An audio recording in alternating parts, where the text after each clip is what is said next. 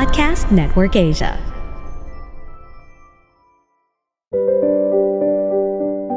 Are you confused, overwhelmed, and worried about your homeschooling journey? Don't worry, you're not alone. We are here to help. I am your host, Novi Antan, your homeschool coach, and in this podcast, I will be guiding you with everything you need to know about homeschooling. Join me and my friends as we share tips, tricks, best practices, and experiences in every aspect of homeschooling. We'll help you figure out what you need to know so that you can come up with your own homeschooling rhythm. Together, let us learn how to homeschool without losing our minds. Have you ever wished you could go back and redo something? Yup, I've been there. And sa totoo lang, in my 17 years of homeschooling, I'm kinda want to be honest with you guys that I want to share to you things I wish I knew before I started homeschooling. And I hope that you will learn from this. With all the things na inassume ko, I think ito yung dapat, I wish and I pray that you will learn from this episode in our podcast today. And this is only part 1. Tara, kwentuhan tayo.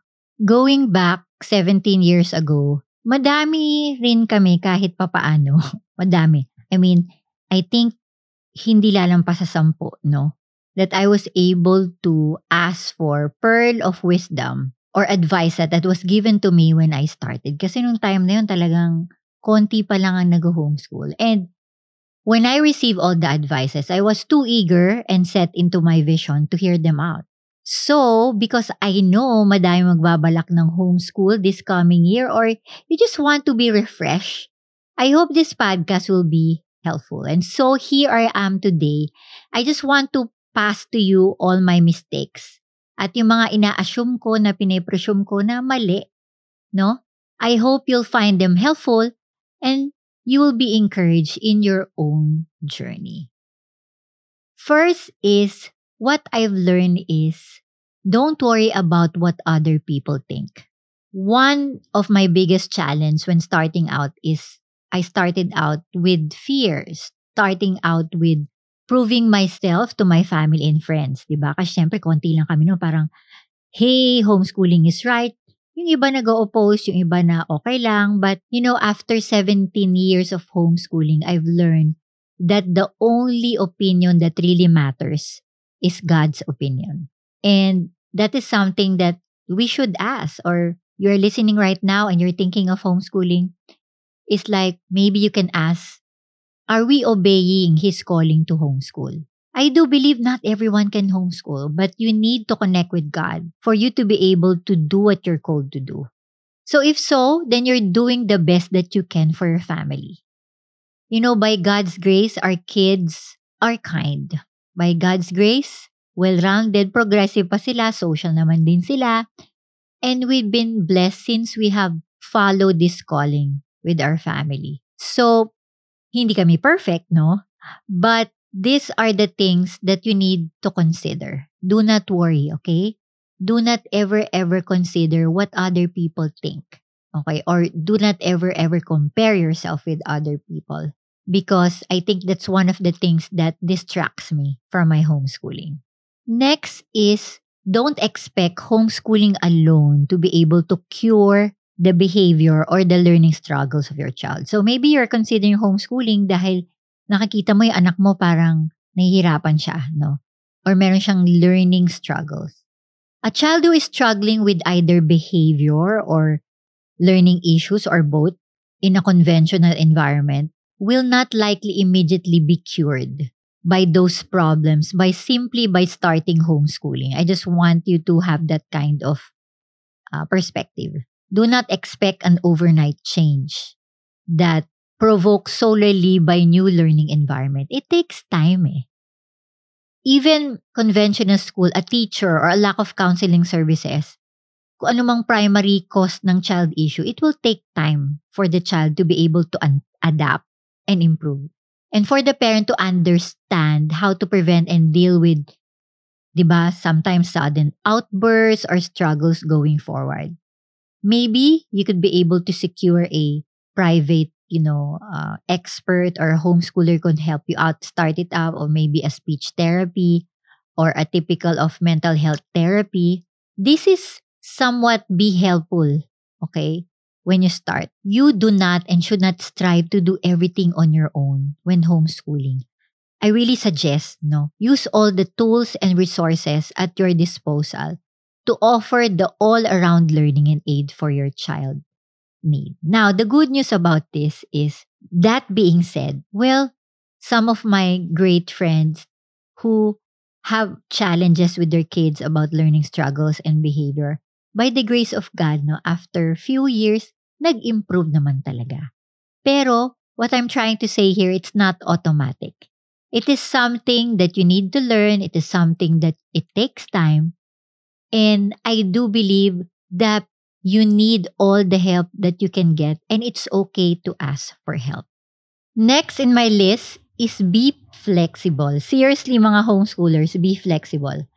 If you're making a schedule, make sure that you run it and that it doesn't run you. I am an advocate of rhythm. Maybe I'm gonna make another podcast for that. But if you have time, no, I have a finding your own rhythm also in this podcast. Kaya na medyo malalim-malalim na yung episode na yon. So I think I'm gonna make a new one. For example, you might have a curriculum na nakita mo, na nabili mo, doesn't fit your family. Or you might have a bad day, or you might get sick, etc., etc. Whatever it is, make sure to remember that being flexible is a key to remaining sane. Para hindi ka maging maloka, di ba? It's like, isipin mo, did you give that curriculum a good shot? But it is just not working at all. Maybe you can sell it in our marketplace in FB, okay? Or some of your co-op friends, no? Na alam mo na will be able to find one that fits you and yung mga ibang homeschooler mas kailangan nila yon, di ba? And you'll be able to find what is more better than you. Maybe you will have a time in homeschool having a horrible day, you know, get basics done. And then you may be able to find a time to do field trip para ma-break yung monotony, no? Maybe going out, no? Kung nasa probinsya man kayo, maganda yon. Just to break the monotony. For example, everyone is sick, cancel school for the day and tend to your family. Because I do believe you can always pick it up by tomorrow. And that is what is good in homeschooling, no? You can be flexible. You are allowed to be flexible and do not be guilty about it. Next, in my list that I want to share to you, you don't need a classroom to be able to do homeschooling. Homeschooling does not function like a conventional school or a government school, no? It does not need to look like one either. Alam ko na minsan nagpo-post ako what it looks like but do not be intimidated by that. Dahil yung nakikita nyo madaming libro and organized, it takes years for me to be able to do that. But you don't have to imitate that. If you want to turn, like for example, a room in your house na dating guest bedroom, then that could be okay. No? Like a board, some posters, maybe a kid size table or a desk, go for it. I still remember, I started homeschooling, I think, for two years, no? Na nado kami sa kitchen table. So, kumakain kami doon, nag-aaral kami doon, ang dami nangyayari, and it's been a blessing. So, it is something na hindi dapat maging requirement na hindi makakapag-homeschool kasi walang classroom. All you need is a dedicated space for a seat work that is free from a lot of distraction and a place to be able to store your materials. Yung materials na alam ng mga anak mo kung saan nakatira. Para medyo organized, no? And instead of spending a lot of money trying to replicate a traditional conventional school classroom on a smaller level, no? Invest instead more on learning toys. Nako, ang gaganda nun. Especially kung maliliit pa yung mga anak nyo, yung mga wooden toys that will last, na mapapas mo pa sa susunod-sunod mong anak learning toys or great materials and also definitely experiences for the children. Invest in field trips, going out of the country maybe. And alam nyo, your kids will be able to thank you for it and the rewards will be greater. I am telling you, masarap yun. Next is less is more. Yes. I need to be honest with you, no? Siyempre, ay nako, sa dami ng curriculum na binili ko, no, for three kids, my homeschool room started become, hi, overwhelming. While there are tons of great products no available right now, definitely nung even nung time I mean nung time ko madami na nga mas lalo ngayon no kids don't need to have things in order to learn. That's what I've learned, no? It's always great to have a lot of books around and that is like something that we invest on. And I definitely recommend, no, as sa my further list, no, sinabi ko sa inyo a while ago na few manipulatives, experiential siya, basic school supplies, but you don't need to have a lot of stuff to be able to encourage learning.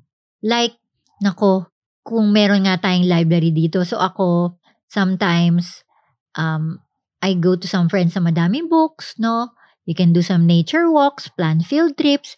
That's a great way to incorporate learning into your homeschool without accumulating clutter. Sometimes, less is more in the area of homeschooling. Do you agree with that? No? Siguro yung mga nakikinig na luma. Kasi, ay nako, ang dami kong clutter and ang dami ko ring na waste na pera sa totoo lang. Kaya wag niyo akong gayahin, no? But by the grace of God, no? Dahil nakikinig na kayo ng aking podcast right now, you'll be able to remember this. Less is more. So focus on stuff that you think is more important. Hi, I'm Matthew. I'm Bethel. And I'm Denmark and we'd like to invite you to listen to the Grow Deep podcast. Our podcast gives a healthy and meaningful perspective on personal growth, overcoming challenges, and finding the motivation to become better. We talk about real life situations, timeless principles, and practical steps which you can apply. We release episodes every Monday to start the week right. Listen to an episode now and start your growth journey with us.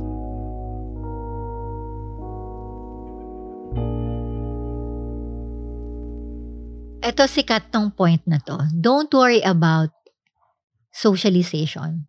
And I think this is the biggest lie and misconception about homeschooling.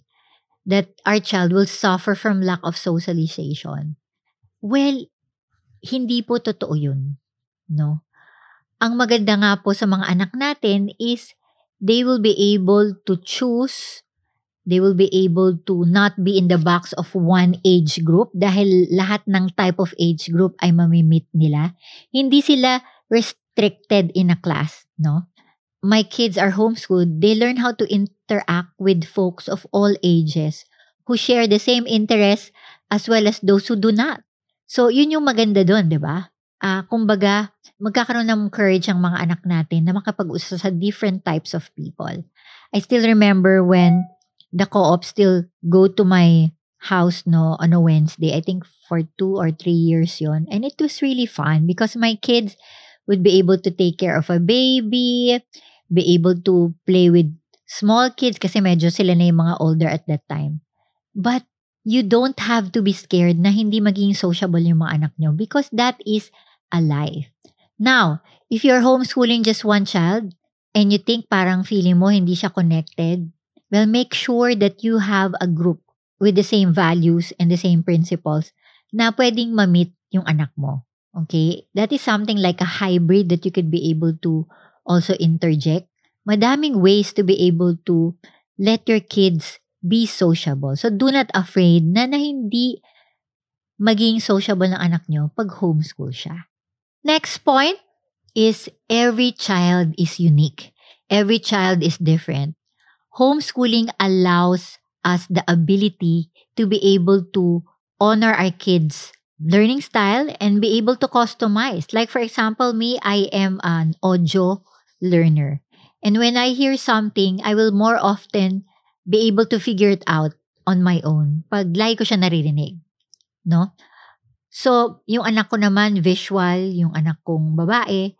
So, she will enjoy that. She'll be able to break down visually step by step by doing all of those visual things that she remembers in her mind. O kung siya naman po ay hands-on learner, she will be able to break down visually step by step by doing hands-on project. So, if you know your child's learning style or what we call you honor their learner as them as a learner, okay? You'll be able to personalize that education. And it's okay if something isn't working. Kasi kumbaga, di ba, pinag-aaralan mo pa yung mga anak nyo eh. For example, I still remember, usang-uso yung Singapore mat noon. Grabe. To the highest level, di ako naman bumili ng Singapore mat.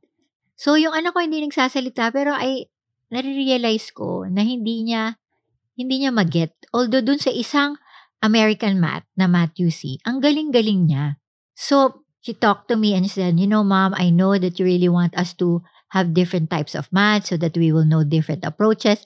But I've done Singapore math for two to three years. Can I just go back to math UC? And then I honor that because our kids will be able to also know their own learning curve and they will be able to discover that. Di ba ang galing? Homeschooling can be con- customized to fit the needs of our kids. And there are so many learning styles and teaching methods out there. So whether you like structure or you're eclectic, homeschooling looks different for everyone.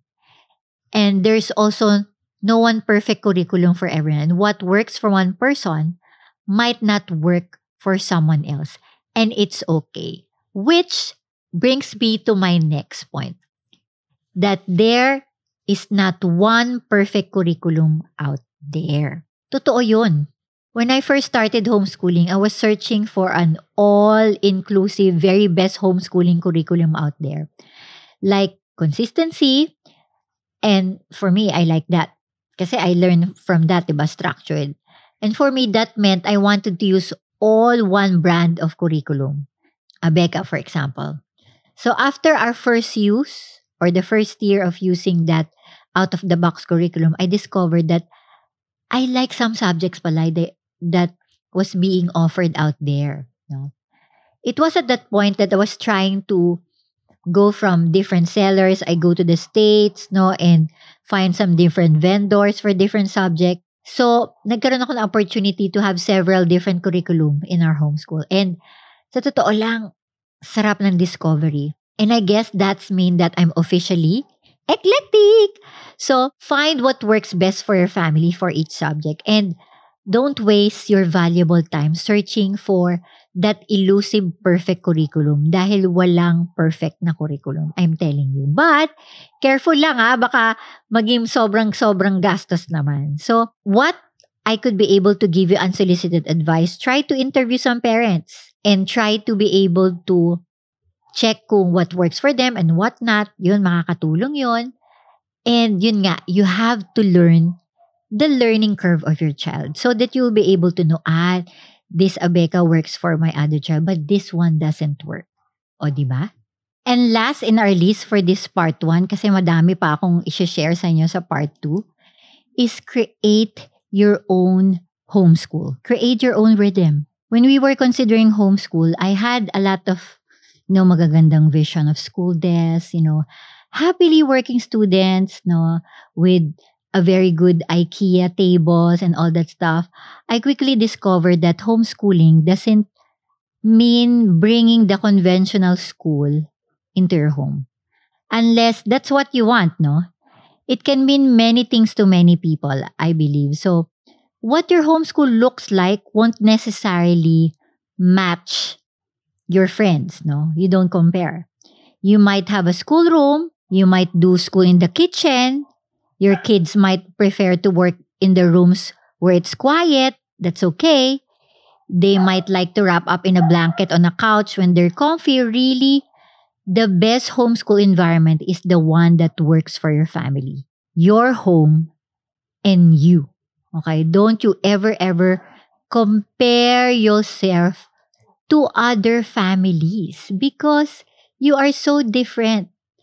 You are so different from them. You cannot be able to, you know, be, you know, looking at the Instagram and say, oh no, si Miss Novi, oh, ito yung kanyang homeschool uh, room. Naku, sana ganyan din po ako. Well, sa totoo lang, eh, madami rin po akong pinagdaanan. But what I'm trying to say is the comparison game doesn't stop. It can be so easy to compare ourselves to other homeschoolers, especially the veterans. or the ones in your future co-ops, the neighbors or the ones in Instagram, ba? Everyone who homeschool knows there are good days where everyone is having fun learning and there are bad days with tears. Iba't iba nga lang. So, don't compare yourself. Make your own homeschool schedule or make your own homeschool that works for you and what is God calling to do in each day. I really hope this part one was helpful to you guys. So if you know a newbie or you just want to be refreshed and learn these facts and some of the mistakes that I've learned that I wish I was able to know before I homeschooling. You know, homeschooling can be sometimes be a struggle, but at the same time, it's a labor of love talaga. And thinking of all the memories, I wouldn't train my homeschool for the world. But sometimes, I've thought about, you know, trading it for sana mas natulog ako. Ito yung I wish I have known. So matulog kayo, kailangan nyo ng tulog para kailangan nyo ng, you know, energy to be able to teach your kids. Definitely, there are going to be many ups and downs in your homeschool journey. And I hope these little lessons have given you some great food for thought on whether or not homeschooling is right for you, in my experience. God bless you and if you want to know more about homeschooling, you can still get my book, I Homeschool How to Do It Without Losing Your Mind. This is very good for the starters at meron po kaming promo. If you get the I Homeschool Planner, which is the family planner, that's a good planner, you can get the I Homeschool book for free. So DM us and check it in our Instagram account. And I have a website, I Homeschool. PH, ako lang po yun. So maraming maraming salamat po sa pagtangkilik at sa pakikinig ngayon. And always remember lang po that in homeschooling, relationship is more important than academics. Ako po si Novi Antan, your homeschool coach, and I homeschool. Thank you so much for listening to this episode of I Homeschool PH podcast. If this episode helped and encouraged you, Please do subscribe and rate this podcast and leave a comment. Don't forget to spread the word by screenshotting it and sharing it to your friends on social media. I'd love to hear how God has encouraged your heart today. You can also find me on Facebook, Instagram, TikTok, YouTube, and Twitter. Until the next episode, wishing you a day filled with grace.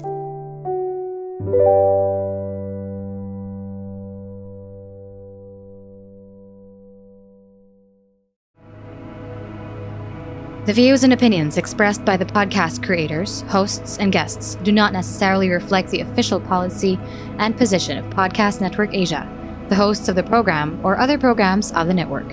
Any content provided by the people on the podcast are of their own opinion and are not intended to malign any religion, ethnic group, club, organization, company, individual, or anyone or anything.